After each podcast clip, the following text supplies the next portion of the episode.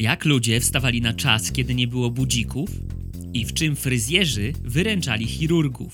Ja nazywam się Sebastian Królikowski. A ja Filip Gritzmacher i zapraszamy do naszego podcastu Wiesz o tym? Mówimy o różnych ciekawostkach, więc jeżeli jest w tobie głód wiedzy, a znajdujesz się w samochodzie, w autobusie, w domu, nawet w pracy i masz wolną chwilę, to jesteś we właściwym miejscu, żeby dowiedzieć się czegoś ciekawego. A jeżeli jesteś w samochodzie, w autobusie, w domu, a nawet w pracy, to posłuchaj o zawodach, które odeszły w niepamięć.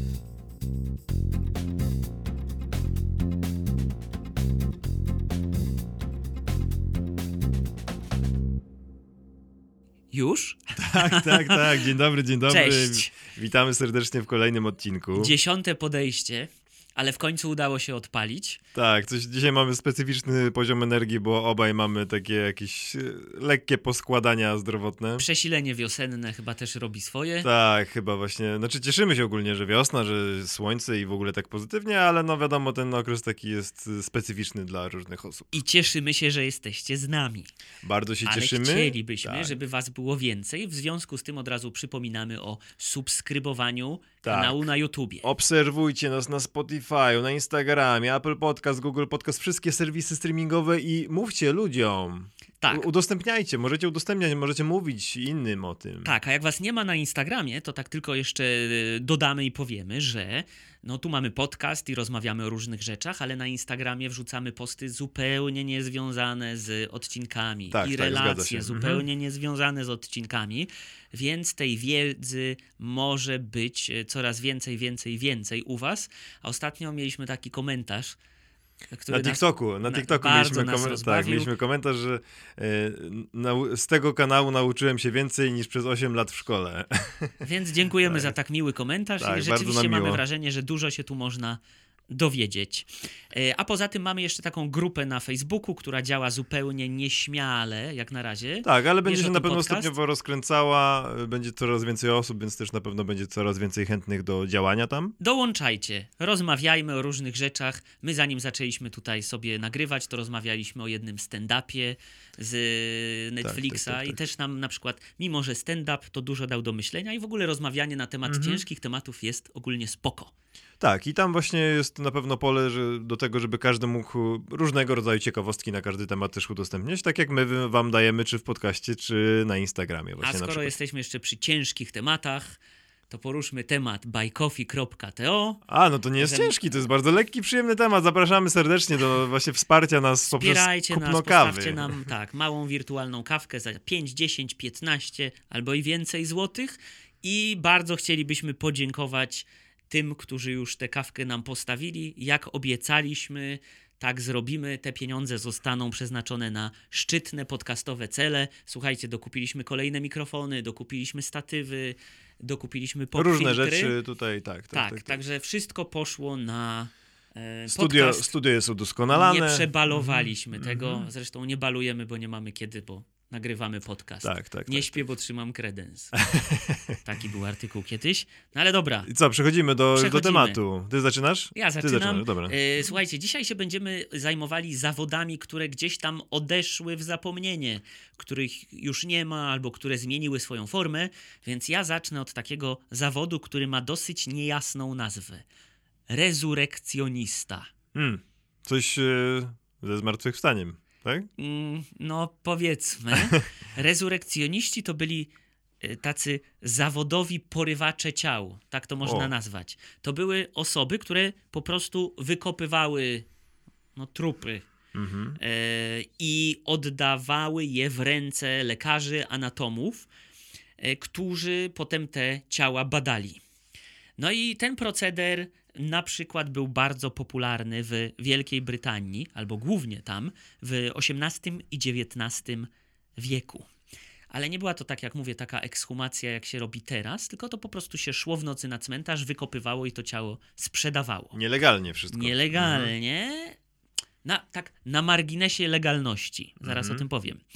Ogólnie w tamtym czasie bardzo brakowało zwłok do badań. Lekarze nie mieli się na czym uczyć. W dodatku Kościół zabraniał sekcji zwłok i znalazłem taką informację, że aż do XIV wieku, kiedy w Bolonii dokonano pierwszej takiej sekcji zwłok ludzkich, no to do tego czasu te sekcje zwłok ograniczały się wyłącznie do sekcji zwłok zwierząt. No ale przyszedł początek XVI wieku, kiedy właśnie w Wielkiej Brytanii, i tu będę miał w sumie dwa zawody w jednym, król udzielił patronatu Barber Surgeons of Edinburgh, czyli fryzjerom, chirurgom z Edynburga, albo cyrulikom, chirurgom z Edynburga. No i tu się pojawia ten drugi. W sensie, że to był jeden zawód? Tak, słuchajcie. Barber i...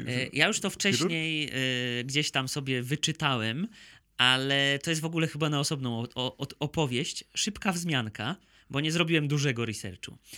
Fryzjerzy, albo ci cyrulicy, ponieważ umieli operować brzytwą, no to byli wykorzystywani do na przykład upuszczania krwi, albo nawet takich drobnych operacji, w tym wyrywanie zębów. O upuszczaniu krwi mówiliśmy też w jednym z odcinków. Tak. O historii hardkorowej medycyny. Dokładnie. To polecamy też. I to znalazłem to bardzo na szybko, bo to nie był ten główny temat, że tacy lekarze, powiedzmy teoretycy, że oni się w ogóle, że tak powiem, gardzili tą częścią chirurgiczną i oni się zajmowali czysto teorią, wypij, zjedz, coś tam, więc zajmowali się konsultacjami, a całą czarną robotę, nawet znalazłem w jednym źródle, że amputacje również wykonywali ci fryzjerzy, chirurdzy. O. No dobra, ale to na kolejną odpowiedź. W każdym razie opowieść. Fryzjerzy, chirurdzy dostali prawo, że mogą robić sekcje ciał niektórych straconych przestępców, ale ich wciąż było za mało i tutaj jeden z królów, czy króli? Królów bardziej. Powiedział, że można... Króli, w sumie 3 króli święto jest, nie? No tak. Jeden z władców powiedział, że można 6 przestępców rocznie wziąć na te sekcje zwłok. Królowa Elżbieta z kolei potem powiedziała, że wyłącznie 4 przestępców i tak dalej. Elżbieta I w sensie, tak? Elżbieta I. No więc tych ciał ciągle brakowało.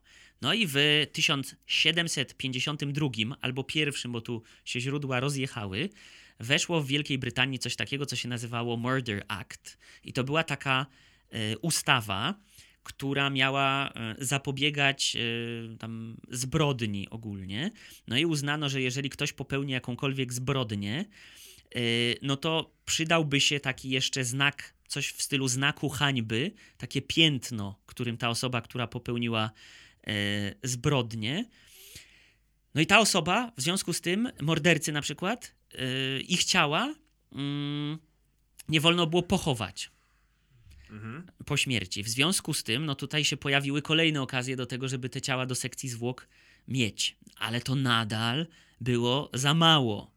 Nawet jeszcze jest taka śmieszna właściwie rzecz, znaczy nie śmieszna, zabawna, że to prawo było tak bardzo konkretne, że jeżeli osoba została winną zabójstwa, powinna zostać stracona 2 dni po skazaniu, chyba że 3. dzień przypada w niedzielę, w którym to przypadku egzekucja odbywa się w następny poniedziałek. Więc bardzo precyzyjne prawo. No ale tak jak mówiłem, wciąż było tych ciał za mało. Nawet w którymś momencie doszło do zamieszek, gdzie ci anatomowie zaczęli się tam między sobą przepychać, któremu należy się ciało po egzekucji. Aha, czyli kłótnie były nawet o tych... Tak, no bo każdy chciał umarlaków. Po prostu polepszać medycynę i naukę, tak? No i w którymś momencie doprowadziło to do jakiejś paranoi, tak? Bo pojawili się właśnie ci rezurekcjoniści, którzy wykopywali te zwłoki. W związku z tym na cmentarzach zaczęły pojawiać się jakieś nocne patrole. Bogaci ludzie zaczęli umieszczać zmarłych w jakichś tam trumnach, czymś na zasadzie, bardziej sejfu właściwie niż trumny. Kładło się ciężkie kamienne płyty, które utrudniały wydobywanie tych zwłok. Mało tego, pojawiły się również takie 2 grupy. Właściwie jedna to było 2 facetów, Burke i Hare. I oni w XIX wieku dokonali w szkockim Edynburgu 16 zabójstw tylko po to, żeby te zwłoki sprzedawać jednemu anatomowi. Potem się pojawiła grupa The London Barkers i oni podobnie do tego Burke'a i Hera zaczęli mordować ludzi i sprzedawać zwłoki anatomom. Wabili tych ludzi do siebie, odurzali ich narkotykami i zabijali. Więc biznes kwitł. No i biznes kwitł dla tych, którzy te zwłoki wykopywali. I to była dosyć powszechna niestety procedura.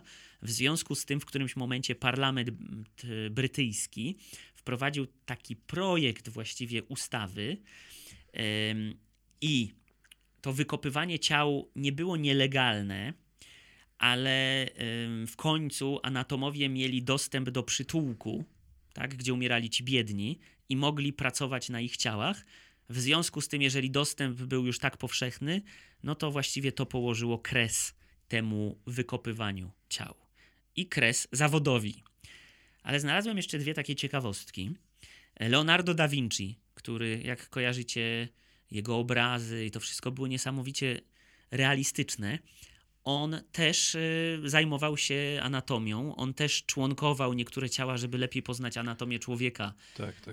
I chodziło zarówno o te rzeczy medyczne, jak po prostu o wierniejsze namalowanie obrazów. On podobno miał potajemnie przeprowadzić sekcję około 30 zwłok, chociaż do dziś nie wiadomo, skąd te zwłoki wziął. Więc być może też korzystał z pomocy takich panów. No ja słyszałem w ogóle, że nie wiem, czy to jest jakby dokładna prawda, że do bodajże XIX wieku, czy nawet do XX studenci medycyny opierali się na podręczniku opartym na właśnie te dokonania Da Vinciego. Tak, no być może. Pod tym względem. Być może. A druga wielka osoba, tu mieliśmy słynnego malarza i nie tylko, William Shakespeare. Mhm. On ma na grobie coś w rodzaju klątwy, która mniej więcej brzmi: dobry przyjacielu, na litość boską, nie waż się wykopywać zamkniętego tutaj kurzu. No i tu jest ta właściwa klątwa, powiedzmy: błogosławiony człowiek, który oszczędzi te kamienie, i przeklęty ten, który poruszy moje kości.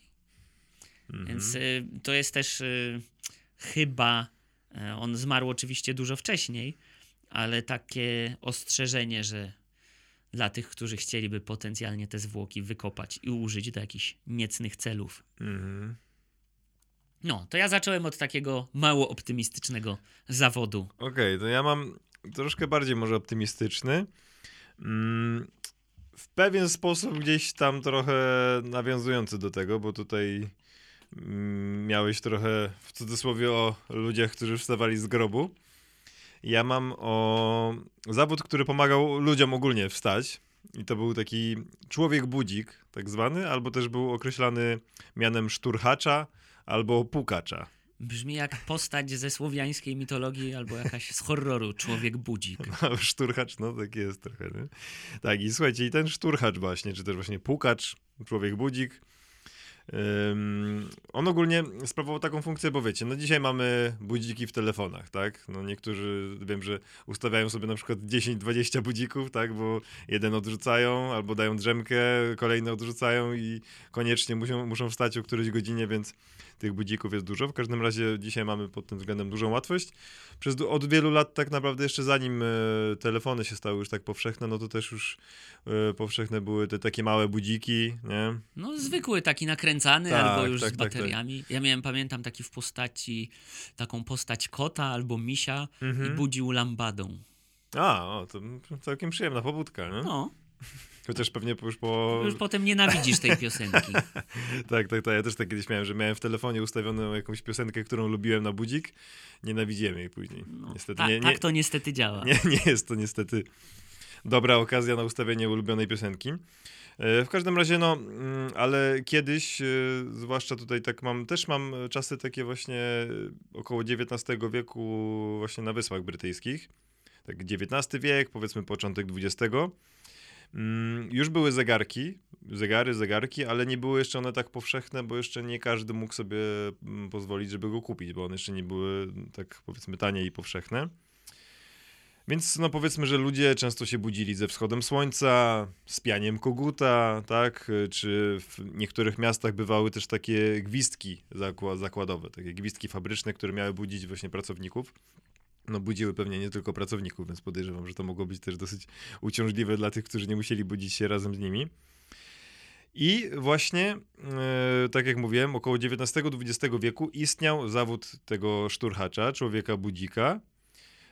W Anglii, właśnie w Irlandii nazywał się Knocker Up. I ludzie zamawiali u niego budzenie o konkretnej godzinie. I on pukał do drzwi, żeby ich obudzić. Pewnie nieraz bardzo tak zajadle musiał mocno pukać w te drzwi. Stąd też ta nazwa pukacz, tutaj powiedzmy u nas, czy ten Knocker Up po angielsku. A do ludzi, którzy mieszkali na wyższych piętrach, to miał przygotowany taki długi kij, którym walił w okno. Tam czasem miał na czubku tego kija jeszcze klucze zawieszone, że tam jak walił, to jeszcze było to brzęczenie dodatkowe. No podejrzewam... A co z tymi, którzy mieszkali na 40 piętrze? Wiem, wtedy jeszcze nie było takich pięter. No, chyba nie było takich budynków. Sprawdzałem twoją czujność. No właśnie, właśnie. No w każdym razie tak, i on ich właśnie w ten sposób budził, ale bywało też, właśnie to też znalazłem, że miał taką rurkę, taką słomkę powiedzmy, przez którą strzelał grochem. Czyli tak jak w szkole się w podstawówce tak, brało papierek i tak taki... No, przez długopis. Tak, przez długopis, czy też przez jakąś słomkę i on właśnie w taki sposób też podobno budził ludzi, uderzając tym grochem o szybę. I podobno osoby, które miały duży problem ze wstawaniem, to nawet dawały temu szturchaczowi swoje klucze i on wchodził do domu i wyciągał ich z łóżka. Szarpał, budź się i tak dalej, i wiesz, nie? Więc także byli i tacy, którzy mieli bardzo twardy sen, do których nie trafiało walenie w okno czy walenie w drzwi. Ciekawy zawód. Tak, Ciekawe, kto jego budził. No właśnie, on chyba, może on nie szedł spać, może on spał gdzieś. A, może tak. Może. I w każdym razie jakby takim aktem profesjonalizmu pełnego było to, że oni musieli być konsekwentni w tym budzeniu i nie odchodził od okna czy od drzwi, jeśli nie miał pewności, że dana osoba się obudziła. Także no ciekawy. Ciekawy zawód. Co, ja? Tak, no ja? Teraz tak, okay. Proszę bardzo. Kurde, ja mam znowu jakiś mroczny. Szczurołap. Czyli osoba, która zajmowała się łapaniem szczurów. No i mamy teraz takie profesje typu deratyzator, ale ta profesja opiera się głównie na rozkładaniu pułapek, powiedzmy, szczurołapi też to robili, albo na rozkładaniu trutek na szczury, ale tutaj ten szczurołap taki w oryginalnym znaczeniu, ta profesja była troszeczkę inna, wydaje mi się. No więc tak, w ogóle po co ten zawód istniał? Wiadomo, że na przykład w Europie mieliśmy całą tę epidemię dżumy, tak? Czyli czarnej śmierci. No i tutaj głównie za nią odpowiadały szczury, które ją roznosiły. W związku z tym potrzebny był właśnie ktoś, kto te populacje szczurów będzie likwidował. Poza tym były to czasy, gdzie nie było lodówek, zamrażarek i robactwo również zagrażało zapasom żywności, tak? I jakby, no, dużo było tych plag roznoszonych przez szczury, przez robaki, więc nie była to zbyt fajna epoka ani czas, jeżeli chodzi właśnie o taką czystość. No i szczurołapi właśnie mieli zajmować się tym, ale dużo źródeł wspomina o tym, część jako anegdotę, część wcale nie, że oni zajmowali się również hodowlą tych szczurów, żeby później te szczury łapać i żeby zarabiać po prostu więcej pieniędzy. Taka rzecz, która mnie nie, że zaskoczyła, ale wydała mi się ciekawa, jest to, że to był zawód, który był bardzo zawodem szanowanym i w ogóle taka osoba miała dosyć wysoką pozycję w społeczeństwie. Wiadomo, że nie była to pozycja na, nie wiem, króla, tak? No ale jednak była to osoba szanowana. No i teraz parę takich trików, z jaką pomocą, z czyją pomocą, w jaki sposób szczurołap zwalczał szkodniki, czyli szczury. Otóż niektórzy robili to ręcznie, tak, sami próbowali je złapać. Byli też tacy, którzy ustawiali pułapki, tak jak powiedziałem, ale bardzo często do tego łapania szczurów były również tresowane psy. Między innymi teriery. No i mam tutaj na przykład teriera, a właściwie bull teriera o imieniu Billy, który znajduje się w Księdze Rekordów Guinnessa i on podczas jakiejś takiej imprezy, tak to nazwijmy, w 1825 roku zabił 100 szczurów w 5 minut i 30 sekund. Wow, to niezłe bydle. No więc te szczury były naprawdę mocno tresowane do tego, psy, żeby te szczury zabijać. Szczury też nie są wolnymi zwierzętami. No nie? Więc właśnie. Na takiej stronie The French Canadian Genealogist znalazłem też taką informację, że we Francji na przykład szczurołap chodził ulicami miasta w towarzystwie kotów w klatkach i miał kij, na którym wisiały 2 albo 3 martwe szczury i miał takie swoje hasło reklamowe: śmierć szczurom. Czyli tak jak chodzą teraz po plaży lody, jakieś tam lody czy coś tam, no to on chodził tak. Oferował usługi śmierci szczurom. Tak jest. Wedle jednego ze źródeł jedna z takich największych eskalacji, jeżeli chodzi o problem właśnie ze szczurami, miała miejsce w Europie podczas epoki wiktoriańskiej, XIX i początek XX wieku. No i wtedy nastąpiła taka bardzo szybka ekspansja, jeżeli chodzi o urbanizację, tak? Miasta się rozwijały, Londyn się stał bardzo zatłoczony, coraz więcej ludzi tam mieszkało. W związku z tym również rozwijały się systemy, na przykład kanalizacja, gdzie szczury mogły sobie tam bezpiecznie w tych rurach siedzieć, nikt na nie nie polował. Ta cała część życia miasta związana z usuwaniem śmieci i odpadów też nie była taka jak teraz, że przyjeżdża śmieciarka. W związku z tym było całkiem sporo śmieci i te szczury miały co jeść. I znalazłem również taką wzmiankę, że sama królowa Wiktoria miała ogromny problem ze szczurami w pałacu Buckingham. No więc panowie, i z tego co znalazłem, zajmowali się tym wyłącznie panowie, albo głównie panowie, mieli co robić, tak? Niektórzy sami wchodzili do tych kanałów, żeby na te szczury polować. Znalazłem też informację, że czasami wchodzili do kanałów w towarzystwie właśnie psów, ale tutaj jedno ze źródeł wspomniało o tym, że próbowano do tej walki ze szczurami wykorzystać różne zwierzęta i podobno były nawet jakieś przypadki tresowanych małp, które miały te szczury zwalczać, ale to tylko jedno źródło wspomniało. W kanadyjskim, Quebecu, pierwsze wzmianki o szczurołapach. Francuskojęzyczna Kanada chyba to jest, tak? Dlatego mi się pomyliło. Mhm. W XIX wieku tam się pojawili właśnie panowie, którzy zwalczali szczury. Oni chodzili prawie jak kupcy, i zresztą tak się o nich mówiło, kupcy szczurów, bo oni chodzili po domach i mówili, że mogą zapłacić kilka centów za szczury, które są w tym domu, w związku z tym musieli jakoś złapać. No ale tu jest niejasne, co z tymi szczurami potem robili, dlaczego oni chcieli je zabierać, nie? I tak dalej, więc to jest jakieś takie mętne.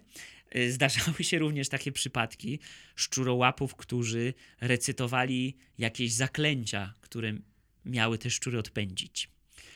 No i takim najbardziej znanym szczurołapem jest taki jeden, który się pojawił w baśni braci Grimm, czyli ten flecista z Hameln, albo szczurołap z Hameln, tak? I to była taka wioska wedle braci Grimm, gdzie właśnie był wielki problem ze szczurami i przyszedł ten flecista, szczurołap i tak pięknie grał na tym flecie, że wyprowadził szczury z miasta, a potem ci ludzie nie chcieli mu zapłacić, więc zagrał na tym flecie i wyprowadził wszystkie dzieci z miasta. Wow.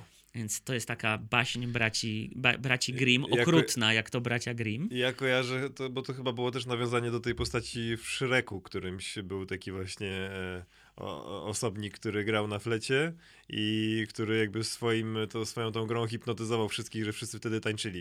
Nie wiem, no i tu pewnie to właśnie... Shrek Forever chyba. Tak, no to oni raczej bazowali właśnie na tej baśni braci Grimm. Mm. No i to jest baśń, ale też udało mi się w jednym źródle znaleźć, że w jakimś mieście na terenie Niemiec chyba, jeżeli dobrze pamiętam, faktycznie znaleźli jakiś grób z czasów, kiedy Europą właśnie wstrząsnęła epidemia dżumy, no i ten grób właśnie był wypełniony ciałami dzieci, więc być może w ten sposób się narodziła ta legenda. No ale to jest postać fikcyjna, natomiast był szczurołap, który się nazywał Jack Black. Więc brzmi... Czyli jak aktor. Tak, tak, no. Jak ten aktor komediowy. No i tutaj wzmianki mówią o tym, że wyglądał imponująco w swoim mundurze, który się składał z zielonego płaszcza, szkarłatnej kamizelki i bryczesów i miał również taką skórzaną szarfę wysadzaną żeliwnymi szczurami. I on się promował jako oficjalny łowca szczurów królowej, ale podobno nigdy nie posiadał królewskiego nakazu, żeby walczyć z tymi szczurami. I on jest znany, bo był z nim przeprowadzony taki wywiad w takim magazynie London Labour and the London Poor. I on właśnie opowiada o swojej pracy, doświadczeniach. Mówi, że kilka razy został ugryziony i miał infekcję właśnie po ugryzieniu szczura. Ale on nie tylko te szczury zwalczał, ale również je hodował i na przykład łapał szczury, które miały nietypowy kolor, a potem je właśnie hodował i tworzył różne odmiany kolorystyczne tych szczurów i sprzedawał je potem udomowione jako zwierzęta właśnie domowe. Więc to między innymi on odpowiada za to, że niektórzy teraz w domach mają te takie domowe szczury. I to, co mnie bardzo zaciekawiło, on również dostarczał szczury do rat bitingu. I to była taka bardzo popularna w epoce wiktoriańskiej rozrywka. Było coś takiego, co przypominało basen płytki. Oczywiście to było puste, bez wody. Tam się wpuszczało masę szczurów i psa i panowie robili sobie zakłady, w jakim czasie ten pies te wszystkie szczury zagryzie. Takie no jakby trochę coś na zasadzie walk psów współczesnych albo walk kogutów. Więc to było takie właśnie... zajęcie hazardowe. No i on właśnie się zapisał w historii jako ten najbardziej znany szczurołap i jest bardzo dużo takich rysunków z tamtego czasu, które go przedstawiają. Więc mamy teraz też ludzi, którzy zajmują się tym zawodem, no ale raczej nie robią tego za pomocą psów, zaklęć. Deratyzatorzy to są teraz, tak? Tak. No a ty co przygotowałeś? Zaskocz mnie ja mam czymś. Teraz taki trochę miks różnych zakładów. Przede wszystkim zawodów, bo mam zakładowy, lektor zakładowy, to jest pierwszy zawód. Miks zawodów, no w zasadzie dwa zawody, które opierają się na głosie. A w zasadzie trzy. No dobra, to już nie będę gadał, już przechodzę konkretnie do nich. To gadaj o tych, co gadali. Tak, lektor zakładowy. To była taka postać, też bardzo to jest ciekawe w ogóle z dzisiejszej perspektywy, bo... No nie wiem, pomyśl, ile razy ci się na przykład w trakcie pracy czasem zdarza, że coś obejrzysz, jakiś filmik, czy gdzieś na Instagramie, na YouTubie, czy cokolwiek, czy coś cię... Umilasz sobie pracę czymś na przykład, nie? Zero. Nie?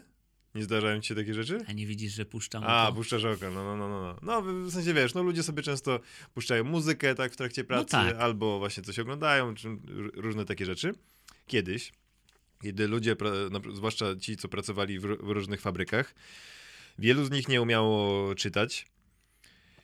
I no właśnie nie było tak jak dzisiaj, że mogli sobie przejrzeć internet czy gazetę też, no zwłaszcza kiedyś. Dlatego pojawiła się ta funkcja lektora zakładowego, żeby pracownicy nie byli senni i znudzeni. To taki lektor właśnie brał gazetę albo książkę i głośno czytał wszystkim. I oni właśnie mogli sobie słuchać tych informacji, robić swoją pracę i słuchać, no co tam się dzieje powiedzmy u nich, czy tam na świecie, czy z gazet, czy po prostu słuchać książki, czyli taka trochę dawna forma audiobooków i podcastów też w zasadzie w jakiś sposób. No właśnie chciałem powiedzieć, że nas też pewnie część osób słucha w pracy. Tak, także my też jesteśmy takimi trochę lektorami zakładowymi w pewien sposób. Ciekawostką jest to, że ten lektor w ogóle nie dostawał dodatkowej pensji od szefa zakładu, tylko potrącano pracownikom z ich wynagrodzenia i zsumowano to właśnie jako taką rzeczywiście pensję powiedzmy dla tego pracownika, bo no szef uznawał, że to nie jemu on czyta, tylko im.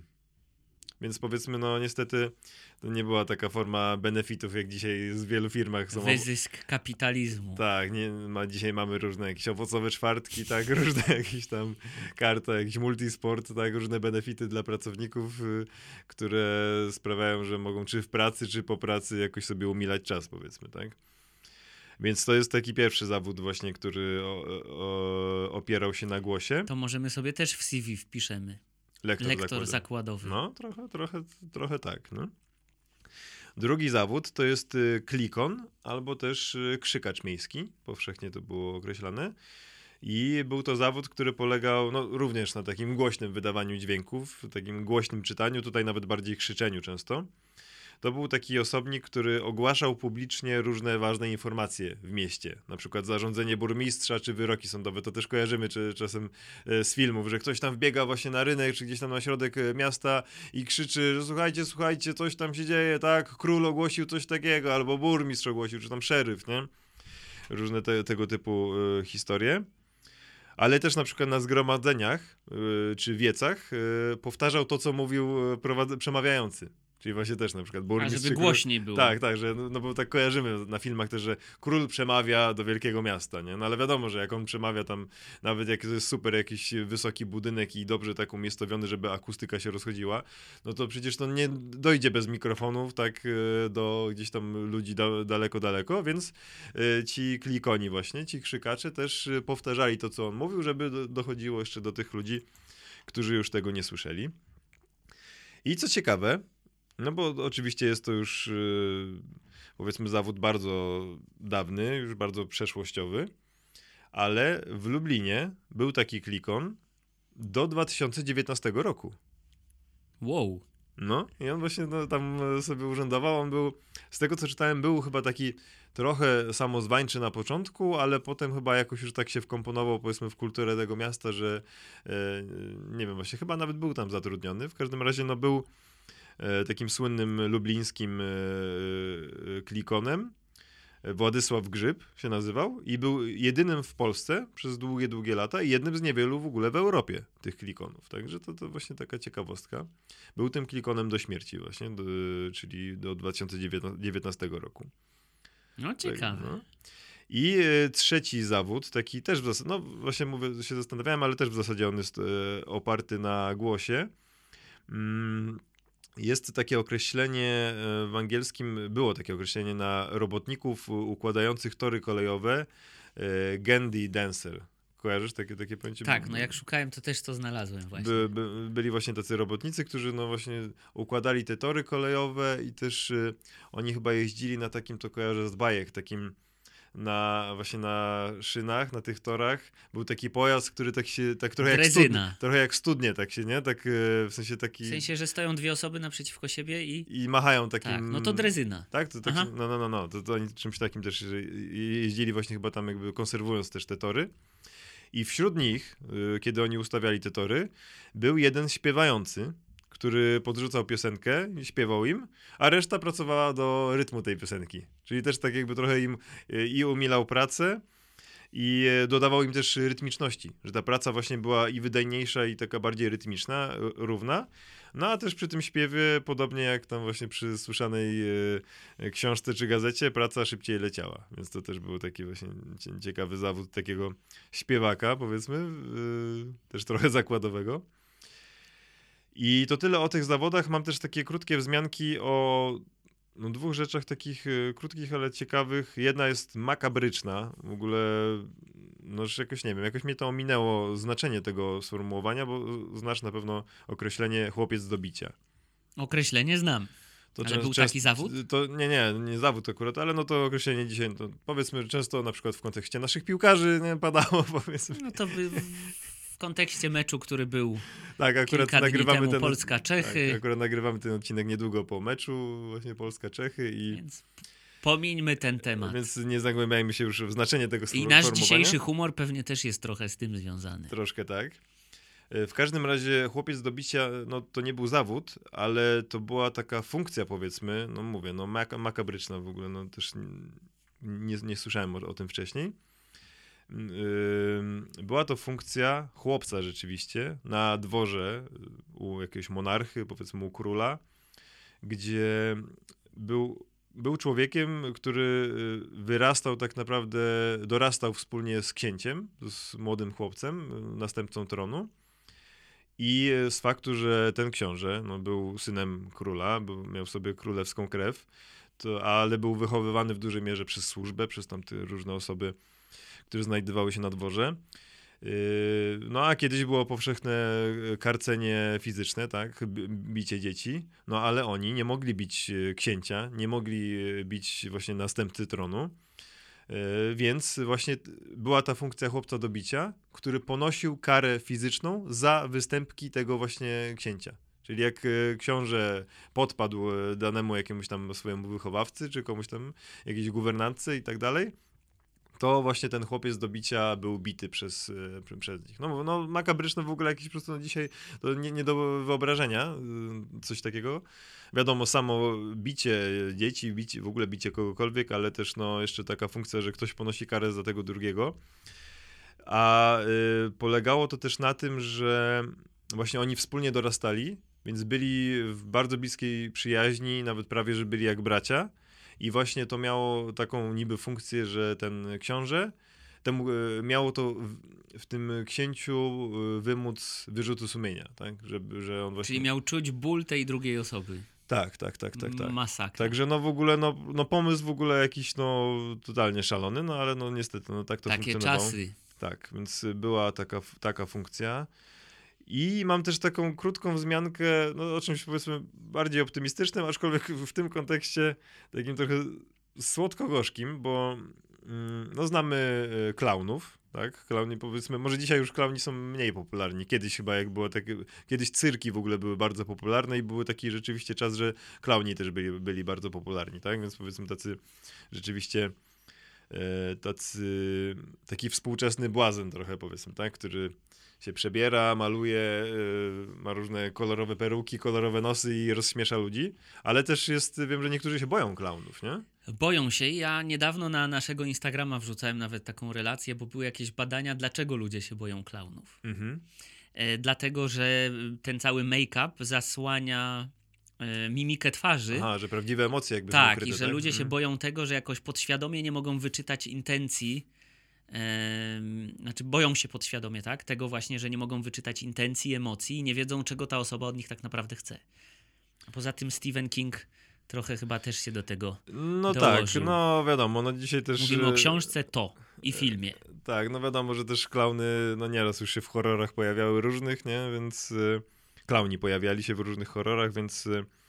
Rzeczywiście, no mają już PR taki powiedzmy bardzo szeroki. Tak. Ale w każdym razie chodzi o to, że kiedyś, co ciekawe, klauni pojawiali się na pogrzebach. Wow. No, także widzisz, właśnie dzisiaj kojarzymy, że raczej oni mają rozśmieszać tak, no, w takich, powiedzmy, zwykłych sytuacjach, a podobno właśnie w starożytnym Rzymie mieli rozweselać smutne rodziny zmarłych, między innymi poprzez naśladowanie zmarłego, trochę jakby się w niego wcielając, czyli trochę jakby parodiowali zmarłą osobę, u której byli na pogrzebie. No z dzisiejszego punktu widzenia też to brzmi absurdalnie, aczkolwiek... Jest w tym coś jakieś takie, jakaś nutka optymizmu, że on właśnie miał nakręcać, że to nie miało być takie prześmiewcze, nie? Że on tam jakiś wyszydzał tego zmarłego, tylko właśnie to miało mieć taki charakter pozytywny, żeby pocieszyć tych ludzi w żałobie, tak? Te rodziny, które opłakiwały tego zmarłego. Także no bardzo ciekawa funkcja klauna, no akurat no, powiedzmy, że ten zawód nie wymarł, funkcjonuje cały czas, jest może mniej popularny niż kiedyś, ale no miał trochę inną funkcję dawno temu. No a jak jesteś w starożytnym Rzymie, to ja też na szybko, starożytna Grecja, może nawet i Egipt, to też znalazłem bardzo mało wzmianek w ogóle o tym. W każdym razie była taki zawód, który chyba na polski, w jednym źródle była spolszczona wersja bematysta. I czyli to była osoba, która właśnie w tych starożytnych czasach mierzyła odległość za pomocą tempa. A, okej. Okay. Tak? Czyli tak. Jakby tempem wiedziała, ile dzięki tempu... Że coś jest 2 dni drogi stąd. Tak, coś takiego. Aha. No i oni na przykład towarzyszyli Aleksandrowi Wielkiemu w czasie tej kampanii w Azji. No i podobno te pomiary ich odległości... są niesamowicie dokładne. Niektórzy nawet uważali, że musieli używać jakiegoś licznika kilometrów i podobno Heron z Aleksandrii nawet opisał jakieś wyrafinowane mechaniczne urządzenie. Coś w tym stylu. No ale ciekawa funkcja, nie? Musisz tempem mówić władcy, ile przeszedłeś. Ale właśnie, no bo nawet jak się ogląda filmy, czy właśnie w filmach, czy w książkach pojawiają się takie, że gdzieś tam jacyś rycerze jadą i mówią, idzie jakaś tam wroga armia, ile są od nas? No 3 dni drogi, powiedzmy, stąd, nie? No, no, ciekawe, no. A w ogóle jeszcze wracając do tego zawodu lektora, tak? Zakładowego, to przypomniał mi się film Nowiny ze świata. Nie wiem, czy to widziałeś. Z Tomem Hanksem. To jest taki western, gdzie Dariusz Wolski w ogóle miał nominację do Oscara. I on właśnie się na tym dzikim zachodzie zajmował tym, że jeździł pomiędzy miasteczkami. Miał ze sobą kilka gazet. I te małe miasteczka się zbierały dosłownie tak jak w teatrze właściwie. I on im czytał gazety, co się wydarzyło gdzieś tam, co się wydarzyło gdzieś tam. Pakował się i jechał dalej. Więc to pokazuje, że ludzie zawsze chcieli wiedzieć. No ciekawe to jest, że my dzisiaj mamy tyle tych źródeł informacji dookoła siebie, tak? Telefon, komputer, telewizor, wszędzie wszystko wiemy o tym, co się dzieje w danym momencie po drugiej stronie planety.